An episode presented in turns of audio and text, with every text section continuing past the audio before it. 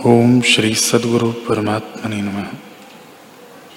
मंत्री ने कहा, है राजन, कोयल रूप जो जिज्ञासु हैं, उनको यह उपदेश है कि हे जिज्ञासु, जो सुंदर पदार्थ तुमको दिखते हैं, उनको देखकर तुम क्यों प्रसन्न होते हो? प्रसन्न तो तब हो, जो यह सत्य हो। पर ये तो मिथ्या है। और अविद्या के रचे हैं। तुम क्यों प्रसन्न होते हो?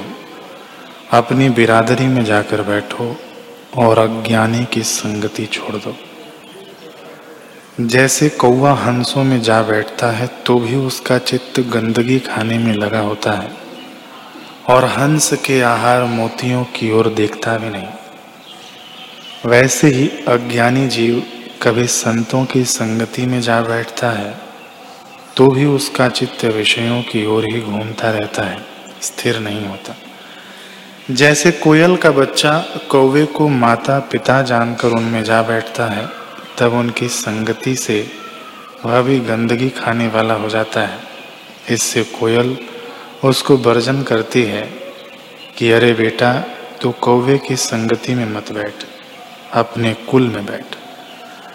क्योंकि तेरा भी नीच आहार हो जाएगा।